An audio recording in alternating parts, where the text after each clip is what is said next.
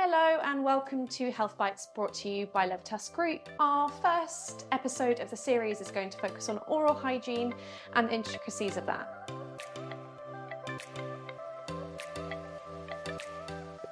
Hi, my name is Ash Kapoor. I'm the clinical director of Levitas Clinics and also the Levitas Academy. Uh, we run a regenerative medical center um, as well as general practice um, but one of the differences between us and the average clinic is that we have a dental unit. And as a consequence of that dental unit, we've been able to attract some very good dentists and affiliated practitioners like oral hygienists.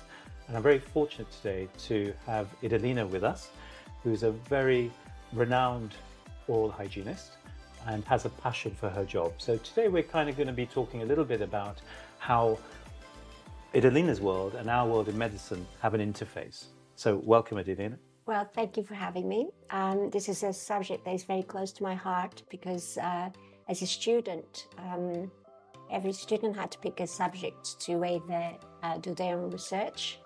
And at the time, I chose to do a literature review on um, the links between uh, periodontal disease and systemic health. So, this is something for the last 22 years I've been very passionate about. And certainly at the moment, it's such a hot topic Fantastic. how periodontal health influences um, systemic health. Excellent. So, very exciting about Yeah, good. talking So- about this. Periodontal health. Does the word periodontal mean everything around the teeth? Yes, so uh, perio actually does mean around. Mhm. Dontal comes from the word uh, dent, which is tooth. Mm-hmm. So, yes, so the structures that support the tooth. Right. Okay. essentially the bone, the gingiva, the cementum, and the periodontal ligament. I hope I got that right. Yeah, no, I'm sure you have. And so, periodontal disease has impact on physical health. That's true, yes. So, um, in fact, uh, scientists now believe that most systemic disease is caused by one uh, particular uh, bacteria called um, P. gingivalis, um, which in turn produces chronic inflammation. That Wow. chronic inflammation um, produces toxins which travels through other organs in your body, and and that can attack. Of course. Yes. So certainly in terms of heart disease, Mhm. that's uh, there's a, a well-established link that gum disease affects your. Interesting. Well, we we in our world we talk a lot about inflammation, inflammation of the mitochondria, inflammation of the cell, inflammation of the tissue, and we believe every disorder comes from inflammation too. But I didn't realize that one bacteria was responsible for all of this. Is that Well, um, I was trying to uh, find out who attributed the, the saying that the mouth is the door to your body. yes, So it all starts in the mouth if you think about it. yes, absolutely. And um, if um, you're not maintaining good oral hygiene, then even though we have uh, bacteria, everyone has bacteria in, in their mouth, good and bad. Um, and it's about getting that good balance, meaning that it's important that you maintain good oral health. And so the bad bacteria doesn't accumulate to the point that it's going to cause uh, inflammation. Um, chronic inflammation, yes. because it's it's okay to have a, um, a bit of inflammation because that's how the body, the immune system responds.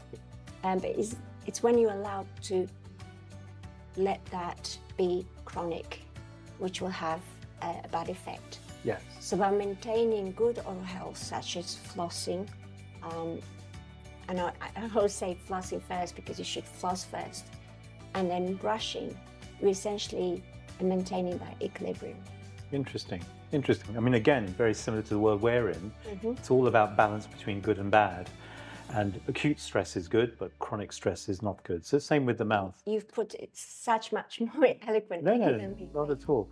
So, flossing, brushing your teeth, how does that change the equilibrium? Does it get rid of the bad bacteria when you do these things? So by uh, flossing first, essentially you're removing the bacteria in between the teeth. Yes. Then you should follow by brushing because uh, it, research has shown that it removes more bacteria.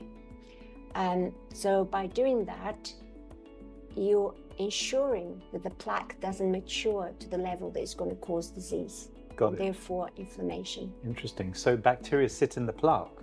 Yes. I so understand. plaque is a sticky uh, tooth color um, layer of bacteria, essentially. Yes, I wasn't aware of that. I thought it was just about having clean teeth, but if this is where bacteria hibernate and grow, then that makes complete sense. And what about mouthwashes? What are your thoughts on mouthwashes? Mouthwash has a place uh, in the uh, oral hygiene regime, but um, unfortunately, sometimes I feel my patients misuse it. In what way? Well, often they brush and they use a mouth rinse, which essentially it, it uh, voids the fluoride from the toothpaste. So if someone is going to use a mouthwash, Mhm. they should be using it at a different time Interesting. brushing. So essentially, um, by you should be brushing your teeth, well, flossing first, brush, um, spit, don't rinse. So essentially, the fluoride stays on the teeth, Oh, you right? and then after you shouldn't uh, eat or drink for half an hour. Now, there's an interesting point as well. Most people tend to brush um, after breakfast, and that's again uh, wrong. You should actually brush before breakfast. Okay. And that is so you remove the bacteria that has accumulated during the night. hmm So when you have something to eat, bacteria is not there to interact with saliva and turn into an acidic environment. Okay. Okay. Then often people ask me, well, but after eating, shouldn't you be brushing your teeth? And I go, no, because if you brush your teeth straight after eating, essentially you are removing that layer of enamel that has been demineralized by the acid. Right. Okay. I understand. So you can aggravate a problem. Absolutely, absolutely. Um, so um, it's important that, uh, like I say, if you're going to use a mouthwash, maybe use it possibly after lunch Yes. Or after breakfast. or after breakfast. Yes. yeah. Yeah, interesting. Well, I didn't know that. I must say, I'm guilty of rinsing immediately Yes. afterwards. I heard, I don't know whether it's an old wives' tale, but I've heard that in the morning, if you gargle with water and you then swallow, you're swallowing probiotics, prebiotics um, into the system. Is that true or not true? I must say that is something I'm not quite sure. So I'll, Yeah. I'll have to look into that. Yes. Well, it's just an interesting fact. Yeah. But uh, we're not, I'm not sure if it's got. This is it's so important that as professionals we exchange Yes. uh, Yeah. information. Yeah.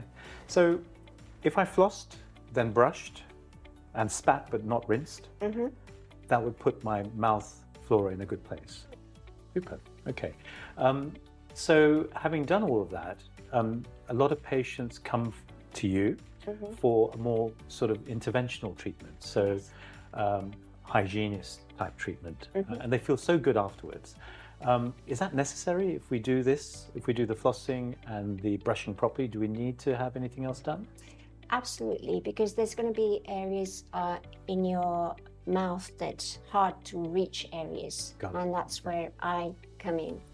At Levitas, I'm very, very lucky that we uh, have the guided biofilm um, therapy in place, so we have the equipment to follow the protocol. In fact, uh, Levitas is uh, GBT certified practice.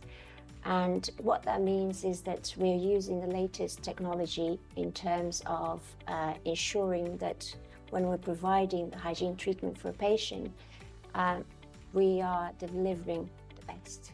Interesting. And uh, what that means is that um, we disclose the biofilm, the plaque biofilm, so essentially the bacteria.